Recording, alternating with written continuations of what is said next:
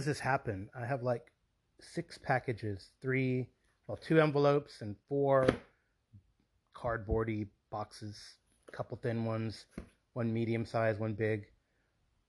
I just accumulate stuff, so I guess I got to open it. And you're here to help or listen. So let's go. I got this first envelope from um, Stefan Surat, who I interviewed uh, several weeks ago. He writes or has written stuff for Weird Frontiers. Uh, I think it's Dragon. Is it Dragon Peak Publishing? I believe is his company. That was a really good interview, and we want to have him, I think, on a future episode of Cerebrivore. Um, so let's see what he said. Here's an envelope, so it's really easy to tear open. Oh, very nice. Oh, that's very cool. Thanks, Stefan.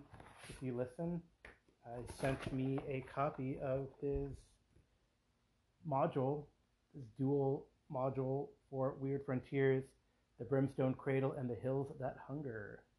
Nice. I guess I will run them. I've been wanting to run like a Weird Frontier for some my guys.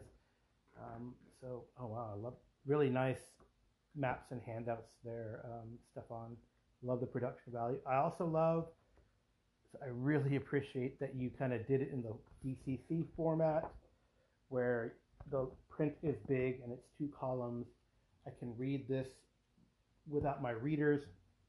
It's very nice. It really looks pretty neat. Um, it should be fun. Brimstone Cradle and The Hills That Hunger.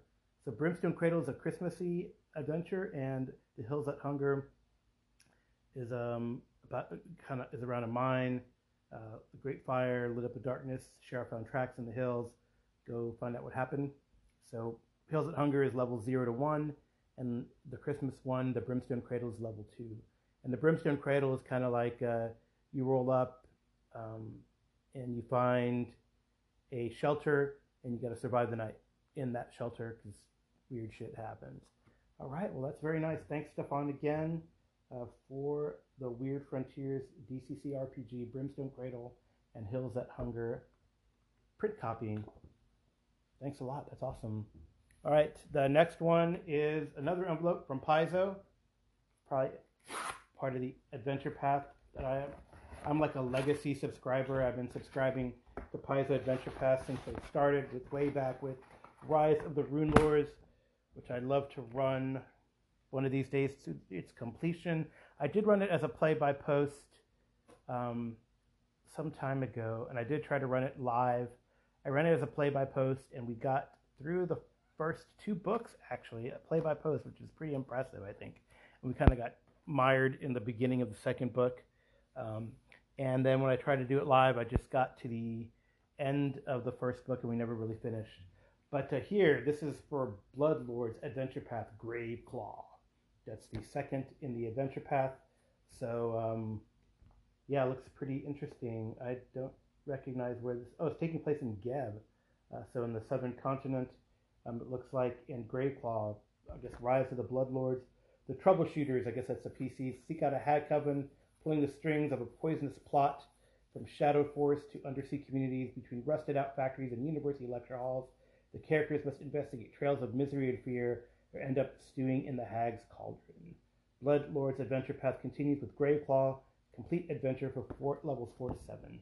They already have it on Fantasy Grounds. I saw um, do get the PDFs, and I do get a discount on Fantasy Grounds. So if I run it, uh, it, it's hard. I feel like it's hard to get Pathfinder stuff for my um, live crew, but for the you guys who are listen and are on the, um, I guess my, it's not, beat my the VTT crew. I don't know the guys I play with all over the world who uh, I can't meet live with, but we play a lot of games yeah, we've been playing Abomination Vaults. We actually finished. Um, com- they cleared out level three, so we're almost we're I guess a little more than three quarters of the way done with uh, the adventure.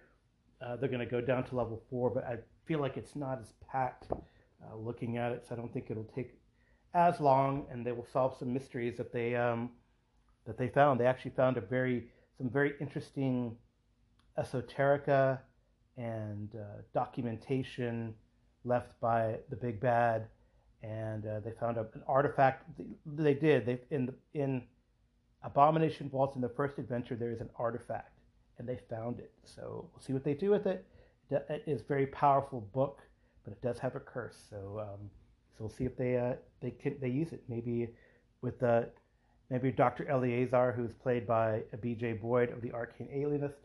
Now that he has the staff of the Necromancer, he will have in one hand his staff, and in the other hand the book called The Whispering Reeds. So um, yeah, it's pretty neat. But this Graveclaw looks pretty cool. It does look pretty cool. Um, it's in a place where they haven't really put an adventure path before Paizo. So um, one of these days, I mean, I love the Alkenstar stuff. That looks pretty cool too.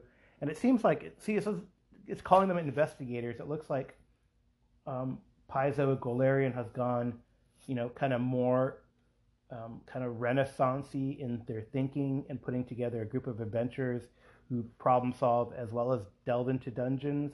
Um, that seemed to be the case for the agents of Edgewatch, which they play, you know, police who are a police force who is associated with the city of Absalom, for example. Then they had like a group of carnies in the Extinction Curse. So they're putting, uh, I think they're always thinking and innovating on how to get a group of adventurers together and what kind of context to put them in. Right, the Alkenstar one. I mean, the, the Abomination Vault is pretty tra- traditional. You start in a small town. There's a ruin nearby. Let's go investigate it because it's really uh, important to the survival of the town to investigate and stop all the, the monsters that come out of it. Um, but uh, other ones like the Alkenstar is a very Wild Westy. This one seems kind of you know uh, East African inspired. So um, yeah, we'll see. Uh, we'll see how that goes. Um, next one is a box.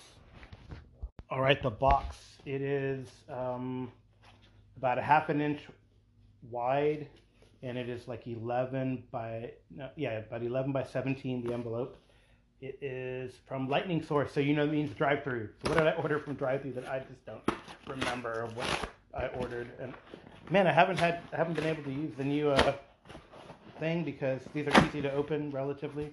I don't have to use a whatchamabopper oh very cool. This is from a kickstarter um, a kickstarter run by uh, BRW Games, and this is Adventures Dark and Deep, Swords of Cthulhu by Joseph Bloch. Uh, it actually prompted me to look for Adventures Dark and Deep on drive-through and get like a they had like a free they had the base set free, but this is pretty cool. I, I really like it when I look through the. Um, it's very evocative of old school D and D, and Swords of Cthulhu would be you know adding Deep One hybrids to your your AD and D type game. Um, the cultist as a character class. Um, so pretty, pretty. Uh, the art is very old school in sensibility. Big uh, picture of rich of a bunch of cultists summoning an aspect of Cthulhu. Um, so they really do have a lot of new spells, new skills. Uh, so most a lot of it is of course spells It seems to be typical in a player's type handbook. Um, they talk about sanity and insanity and lots of tables, new monsters uh, done for a D&D. They do have Shoggoth in here, so we do have another AD&D style Shoggoth. So pretty cool. Um, hmm. Let me see. What does it say? Hit dice. Hit dice is 12d12, so up to 144 hit points, I guess.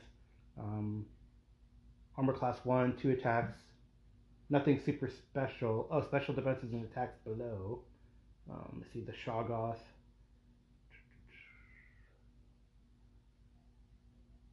Nope, doesn't say. Masters of mental powers, special. No special defensive, but they have a special attack. And no weaknesses. Interesting. Maybe they forgot the special attack because I don't see it in there. What is the special attack? Just gives a description of them. That's weird. Maybe 5% are um, 5% are intelligent. That's it. It's kind of weird. Um, anyway, Shoggoth seems very, very nasty in there, but there's plenty of other things that are nasty in here. So magic items too related to uh, Call of Cthulhu. I saw something about Elder Sign, and they do have the great some great old ones in here as well.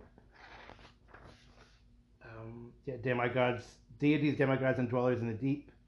So they have Azathoth, Cthulhu, Dagon, etc., etc.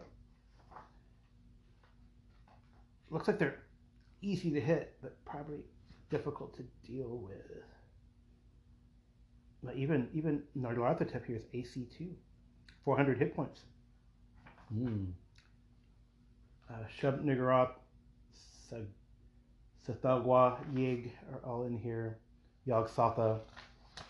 Pretty cool. Lots of random tables.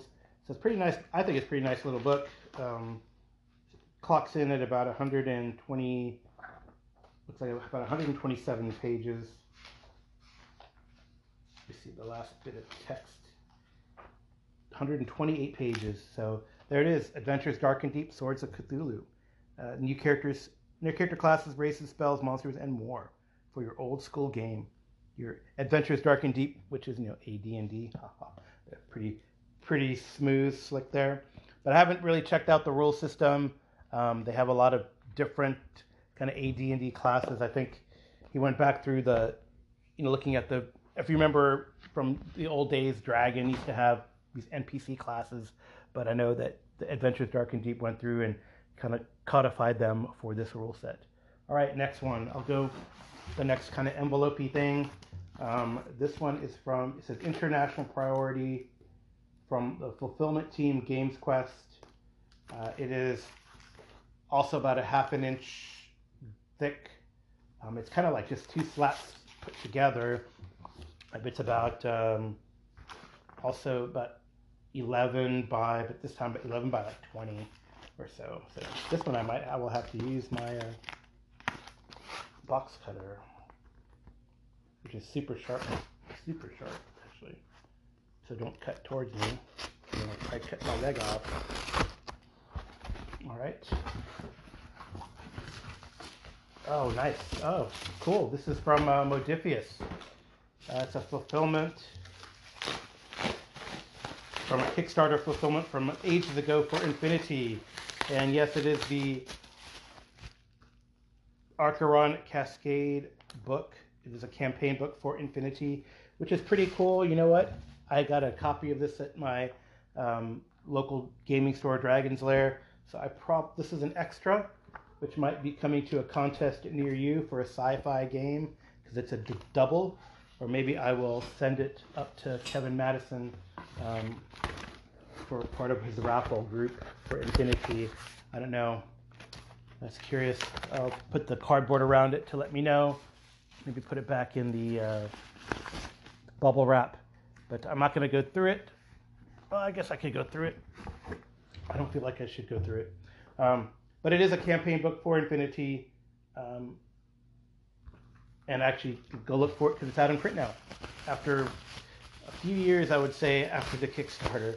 Like I said, some of these early Kickstarters that Modiphius did for Conan and for um, Infinity, there's so many, um, what are called? Uh, not add-ons, but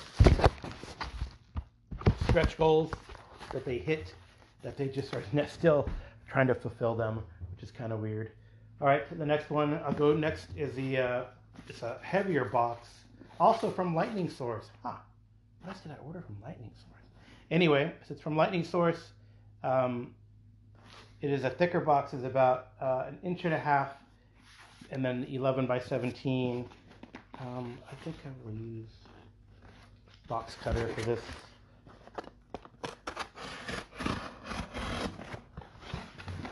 Just makes it a little easier to break open. I thought it would be. Oh wow, okay. This is also a Kickstarter fulfillment um, that they did through drive-through, and this is for all the Cepheus Deluxe stuff. This is like a lot of kind of zine styles. This is a one, two, two zine style books. Cepheus Atom, um, which is lightweight role-playing game, kind of post-apocalyptic. The bombs fell. Uh, using the Cepheus engine for like a post-apocalyptic uh, basic rules and creation. What do you got in here? Common equipment, contamination. Yeah, it's like a post-apocalyptic game.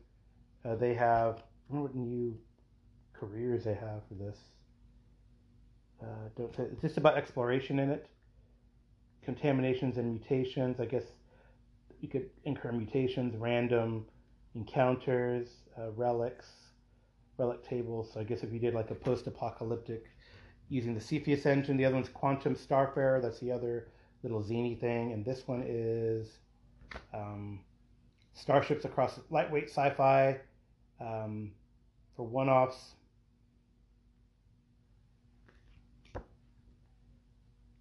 So kind of starships, light starship type stuff. And then there's a larger books. Wow, larger books.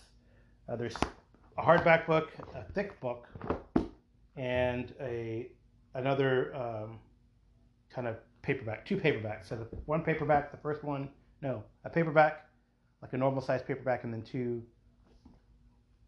no, normal, uh, two paperbacks. One is thicker than the other one. The first one is privacy and privateering. So how to do that. Um, it's a system neutral source book to help us start up space pirate campaign, which is pretty cool. The art is very uh, much like old school traveler type art, uh, classic traveler type art, but uh, pretty cool. And uh, it just I don't see any. There's some tables and stuff, and then there's like what what kind of crew you might have in the ship, random encounters, uh, how to make money as a space pirate, adventure seeds, kind of like a um, either like you know 101 patrons or is it 1001 patrons or or kind of something like that, like they do in Traveller. The next one is a Terra Arisen. So this is a space opera setting for Cepheus Deluxe.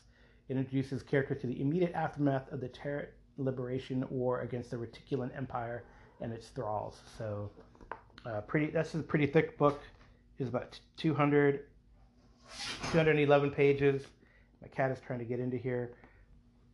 Um, this is a full-on um, campaign book for that setting, which seems pretty cool. I wonder if it has new. I was looking for new careers. If they do new careers, or you just use character generation. Let me see. Uh, character generation, aliens, Cisek, or Chisek, humans, reticulans, reticulan hybrid, Sethalanian, and some some sort of uh, reptilian Zuth. So I guess it tells you what kind of you can use. There's detailed new detailed careers, uh, new careers, which is kind of cool. Um, Imperial Huskar sounds cool. Reticulan Noble. Hmm. So I guess you could play the bad guys in this one. War events table. A pretty cool medals and decorations that you might have. The art's pretty cool. It's like a combination of black and white and color art. Um, so it talks about the Reticulan Empire. It's a really good primer uh, for that and a way to run a campaign using Cepheus in that. And the last one is Space Patrol. Um, complete rules for creating Space Patrol characters with detail, full detailed careers, expanded event and mishap tables. So, so how to run, you know, run a Space Race campaign and the missions of the Space Patrol and the organization. Deck plans that you might think uh, NPCs, most wanted, so definitely adventure seeds, and a full on like a little adventure. So pretty cool. Well, so that is like all the stuff from Cepheus that I got from this Kickstarter. Goes in the pile. Last one is a box from Studio 2 Publishing. This is a full on box, five inches deep by like 11 by 7 by 17 or so from Studio 2 Publishing. Oh, it says Kobold Press. Probably the Ebon Tide stuff. I appreciate that. Also, Kickstarter fulfillment. I guess all these Kickstarters are being fulfilled right now.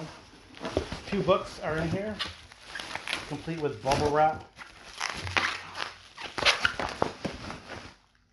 And let's see, the first book is Book of Ebon Tides.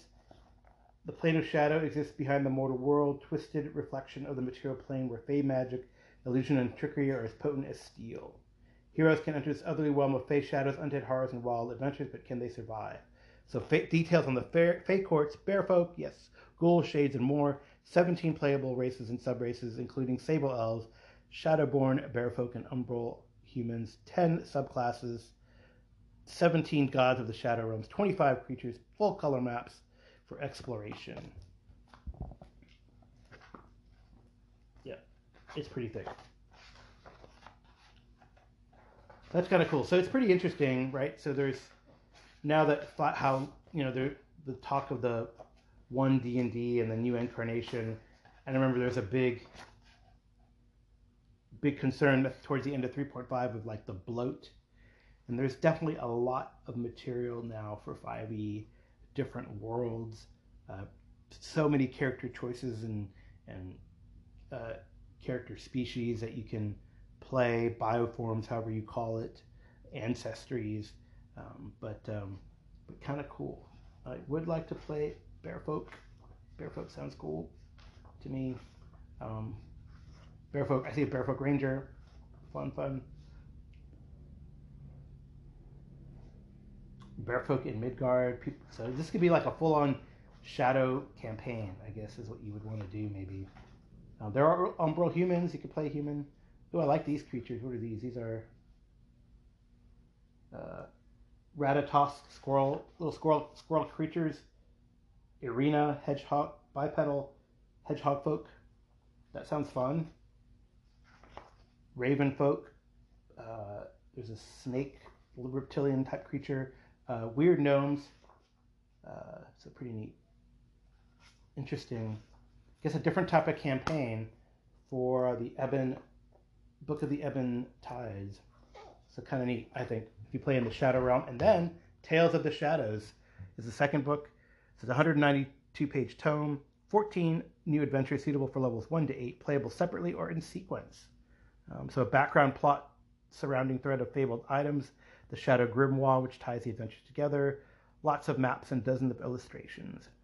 So um, that's cool. So I guess it would be like for like a shadow focused campaign, and they have the tools to do it. So starting from probably level one, which might be fun to do. Quite a few adventures. One, two, three, four, five, six, seven, eight, nine, ten, 14. Hmm. Nice. From first to eighth level. That's good. Oh, that's pretty cool. Very, I mean, I'm always, I'm always uh, happy with Kobold Press's offerings. I definitely would like to run a campaign in Midgard, uh, whether it's um, actually the one I'd love to run is Empire of the Ghouls, but I have Scarlet uh, Citadel as well, uh, stuff in the Southlands. I'm a subscriber to their Patreon, so they come out with this zine, uh, Warlock zine, that is published, I would say, by bi-monthly. I think it's a bi-monthly publication, and then you get they give you lots of little warlock adventures and tales. So so much material for Midgard, and now I got more tales from the shadows and the Book of Ebon Tides. Wow, that's a 20 minutes of unboxings plus 20 minutes. So I apologize, but uh, hey, you can skip over this, and then now we'll get on to the rest of the show uh, and respond to some call-ins. Carry on, my wayward son. There'll be peace when you are done. Lay your weary head to rest. Don't you cry no more. Hey, Carl, Jason here. Listen to a plethora of call ins. And I just finished a recap of Star Frontiers. Yeah, you know, I think it worked fine. I like the system personally. It's been so many years since I even looked at it, and I didn't relook at it before we played. But you know, it's D percentile. It runs really easily. It, it's intuitive. I like the way the experience points are used to increase your stats and your skills. And yeah, it's I, I enjoyed it. I would definitely be happy to try to hop in another game of it.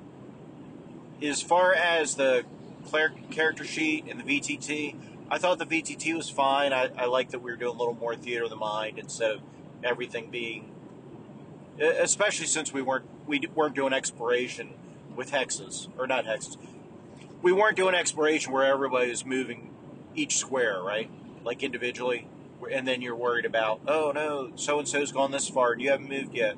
So kudos to you for running it. I thought you ran it fine. Oh, as far as the character sheet goes, Yeah, you know, I thought it went smoother when we just rolled, just used the die roller and, and rolled a straight percentile as opposed to messing with the character sheet. Not because you had it set up wrong, but because the character sheet has like three or four prompts, well, has like three prompts that come up. So you click to roll a die, and then it pops up and asks a question, pops up and asks another question, pops up and asks another question. And it's faster just to roll, you know, click roll percentile dice and do all that in your head. That's one of the reasons with my Barbarians Lemuria's game now, I've gotten away from using roll 20, or at least the die roll in roll 20, because it does the same thing. The character sheets for Barbarians Lemuria have at least two pop ups whenever you click the button, and it just slows it down when it's a lot faster just to do the math. So, I, I mean, it was fine. I thought you did a fine job. I wouldn't fuss over the character sheet. And honestly, if, if everybody wrote down their bonus, had everything written down right, or you had a character sheet that just showed the bonuses and all right, then I think you could get rid of all the you clicking on the character sheet shit and, and just roll dice and be done with it. You know, and you, you we could roll electronic dice and roll 20, but it'll be faster than fiddling with, okay, what do I input in this field? What do I input in this field? What's this field? You, you know what I mean? That, that just, and that adds the board gaminess of VTT, which is what I don't like. But I had a heck of a lot of fun. I thought it went fine, and I thought you did a great job. And I'll say this the part where the creature wasn't eating the dummy because you kept rolling very high rolls, including 100 one time, you know, double zero one time. The honestly, so some people could look at that as like, oh, that's BS. Carl's a bad GM. He just should have had to eat the dummy. But the other way to look at it is, you know, maybe this thing is to interpret the die rolls. Maybe this thing's smarter than it looks, and it's nosing around, and you know, it chomped on the arm and it chomped on this, but it, you know, it senses something isn't right, so it's kind of fiddling with it and playing with it. But so I think if we just interpret the die rolls instead of deciding ahead of time what that means, then it all actually works out perfectly fine and makes sense. Like I said, I thought you did a great job. Happy to play in it when we can all get together again. And let me l- listen to the rest of the episode. Hey, Jason, thank you for the call. I thought the game went well. You're right. The only kind of snafus were a couple times where the um, the character sheet wasn't working as intended, and then all the prompts, right? So just to let people know, when you you could enter everything and then hit a combat a single combat button after you put on a separate page the weapon that you were using. And this is really only in combat that this happened, and for healing. Um, and then you'd have a something a little message pop up. What's your target? And the the only re, the only thing the target was really used for because it didn't doesn't subtract any hit points or anything when you do damage like you would see in fantasy grounds is to give you like what you hit in the little macro that comes out um, when you result when the algorithms resolve the attack. So then you click on the token that you're attacking and then it says okay is there a to hit modifier? Is there a damage modifier? And then you enter all those and then it does its thing and it tells you if you hit or not based on comparison with the percentile dice and then does the damage if you hit or not. Um, so it's a cool little macro but it can be cumbersome. And then sometimes the some of the prompts get hidden behind like a one tab out or whatever so yeah that was the only thing that i felt was off about it and you're right you could just look at your percentage you know, add in your modifiers in your head, roll the percentile dice, and go, oh yeah, I got under there, and then roll damage. You could do it manually, uh, which was no problem just by referencing your character sheet, or, or even, you know, if you found a new weapon, like how much it did, like when you guys found spears, um, which was kind of cool. And yeah, thanks for for backing me up on like what happened with the the monster where it didn't want to eat or it didn't eat the it was a cool idea, but it just didn't work, you know. And then I don't know. I guess I would have had it roll stamina to see if it had, uh, when it ingested that stuff, it would have worked. Um, but but it was it was fine all the same. Um, kind of cool the way it ended, I thought. So so there we go. You know it. Um, yeah, and I definitely want to would like to continue. I don't know if we ever get a chance to it's like one of those backup games that we have, or a game that we'll play occasionally. Like we still got to get back and finish um, Amy's birthday game at some point when our schedules sync, and I think it's gone well so far. I'm so far behind on, and we recorded it, and it sounds pretty cool, but it's kind of far behind on on going through that. Now I definitely empath- empathize with Andy Goodman and trying to parse through and edit out all the stuff on the on the Grizzly Peaks radio that he does because that's that's a mess. But uh, one of these days we'll get to finish that and finish these other things. Um, so so thanks for playing, and I I had a great time, and I don't I think the system has is done well. It's actually it's actually kind of I, I don't know maybe it doesn't have all the details from a modern game but it's pretty simple in its design and philosophy and you don't have a lot i mean i guess you could expand it by the types of weapons that you might have and i'm sure they do that like like in the module i'm sure they have new equipment and new weapons that they add to the to the list and definitely new monsters right? So um so it's kind of goes back to that idea in like old school. You have the basic stuff in the rule book and then as you progress through the modules that you have like add-ons for monsters and equipment, maybe a rules here, and rules stuff here and there. Um, so, yeah, I mean, uh, I really enjoyed it. It wasn't too hard to figure out. Again, some spot rules for certain things, um, but uh, pretty fun to play, and I hope we can uh, play again. As far as Palladium Fantasy goes, yeah, definitely. And the cool thing is, you, you know, there's some great classes in there. So depending what you want to do, if you pick what you pick your species before you roll your stats. So if you want to be a wolven, you're a wolven, and let's be honest, a witch needs what like a five intelligence or something. So no matter what you roll, you're going to qualify to be a witch.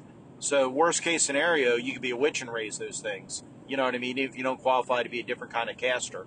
But the cat, most of the casters don't have really terribly high stat requirements. I don't think so. You should be okay. We'll we'll get together and figure it out.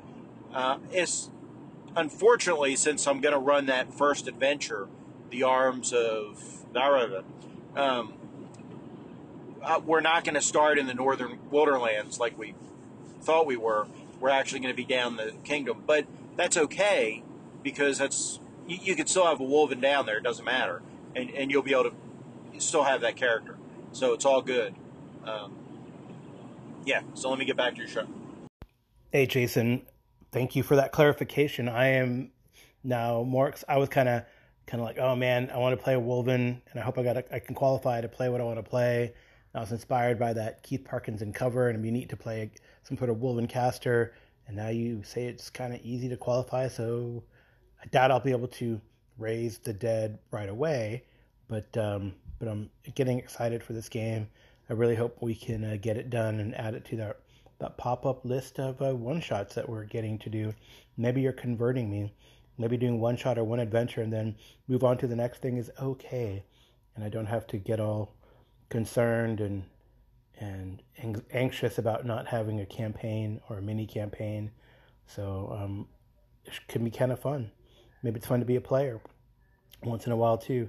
Although you know, I, I you know, I'm very choosy about my GMs. I don't know why, um, but I am. So anyway, thank you for the call, and uh, we'll get on to the next caller, which is Joe Salvador.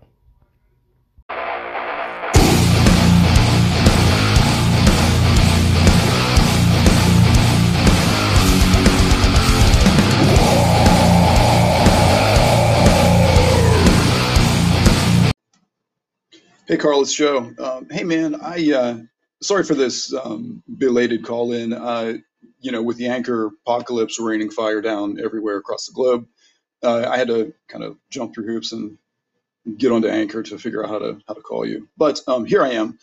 I just want to say that uh, I don't know if I I don't remember calling about um, about Askold, but I thought it was a great recap of, of Askold, and I think you touched on some things that um, yeah, I'm really happy with in, in the game. I, I really like how characters can be very differentiated. Like, you know, if one place, one person is playing a fighter, that fighter's not going to be like, you know, every other fighter, right? um, with the the way the classes and the um, the careers work out. Uh, yeah, I think there's a lot of a lot of character choices to be made there. Um, and then when I saw your Parkinson cover up there, I got real excited because that's really one of my favorite images. Um, oh, I got cut off there. Um, yeah, that Parkinson cover is just amazing to me. And like you said, there's not a whole lot going on in it, um, but it's really stuck with me. Like I don't know, it must have influenced my my child mind. Uh, but the realism is in it, and the lack of like obvious magic or monsters or whatever. I don't know. I, I think that informed my yeah, probably informed some of my like current opinions on fantasy and sword and sorcery. But yeah, really great pick. Um, that third edition book, like you said, absolutely amazing. Like I have it, and I keep thinking, yeah, I'm never going to use this again. I should probably get rid of it. And then I open it, and I'm like, this is a really great looking book. Um, yeah, just as a setting book, it's it's top quality. Um, yeah, and Night Below, yeah, I'm really interested in in, in that scenario. Uh, keep us posted.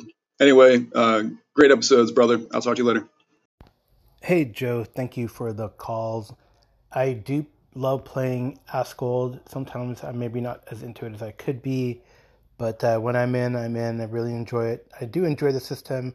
I hope it comes out sooner than later, uh, so we can see some Reaver and buy some Reaver and do a Kickstarter for Reaver. Um, yeah, I know that you have a really good artist lined up, so let us know. Um, I, I, thought we talked about maybe having portraits of these like iconics that we're using in the playtest. I think it'd be kind of fun to have like portraits commissioned, and uh, definitely would love to help with that. And um, yeah, I, I mean, Forgotten Realms. I mean, don't throw your stuff away. I'm thinking in the back of my head, maybe a one shot, maybe like a one adventure thing. Let's dive back into Forgotten Realms using 3.5 or Pathfinder.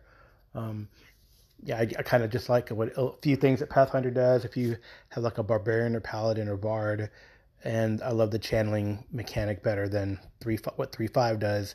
So I would have to go through an adventure, and, and there's there's this one adventure that I remember that's really cool, where you fight uh, the hated Zhentarim. I think it's called something Raiders of something Roost.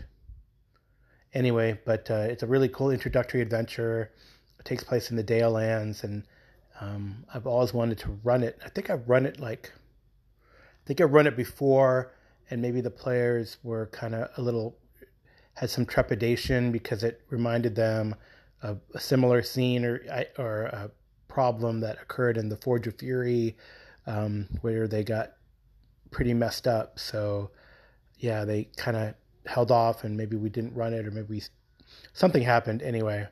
But there's some really really neat adventures in the dungeon magazine that could be done as one shots in various locations in the realms, um, or even like the some of the like N I think N one or N two, the Needle or some other one, or the the Doom that came to Daggerdale or something like that, where they're like first level adventures that take place in the realms. It'd be fun to do like a a one shot of those either in the two E or uh, or Forgotten Realms uh, using the 3.0, 3.5 uh, book and switching it to like Pathfinder 1 or something.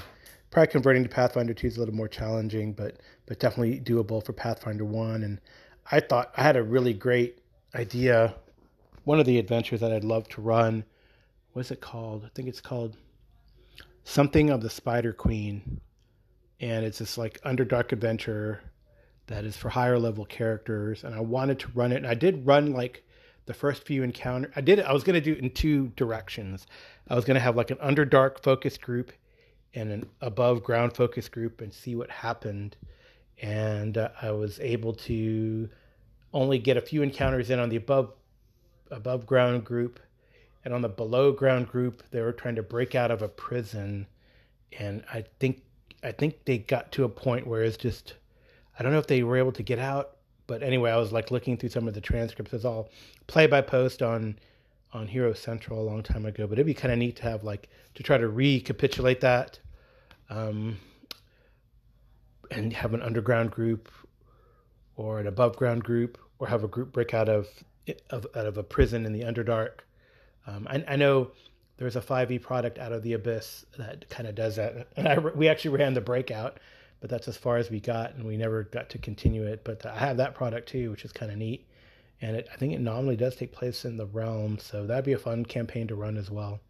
Anyway, thanks for the call and helping me, uh, inspiring me to walk down memory lane. Thank you for running Reaver and help me, including me in the development. And I'll talk to you later. Okay, I think that'll be all for now. Thank you for listening. Thank you for my call-ins, caller-ins, Joe Salvador and Jason Connerly. Hey, you can still get to me. Uh, I do get notifications if you use a web browser to leave a message through Anchor. You can also send me a voice recorder message at the gmologist at gmail.com or PM me through the various discords. I have not set up a Google number or a Snapper, Chatter, Speak Pipey thing, um, but uh, maybe I'll do that in the future if I have a dearth of messages. But I think I get plenty now. Um, thank you, TJ Drennan, for the intro and outro music. Uh, thank you, uh, Amy, for the clip art. She normally does it, but I think this time I am going to um, have a picture of the things that I unboxed. Um, so, uh, all right. Thanks for listening. Take care. I'll talk to you soon.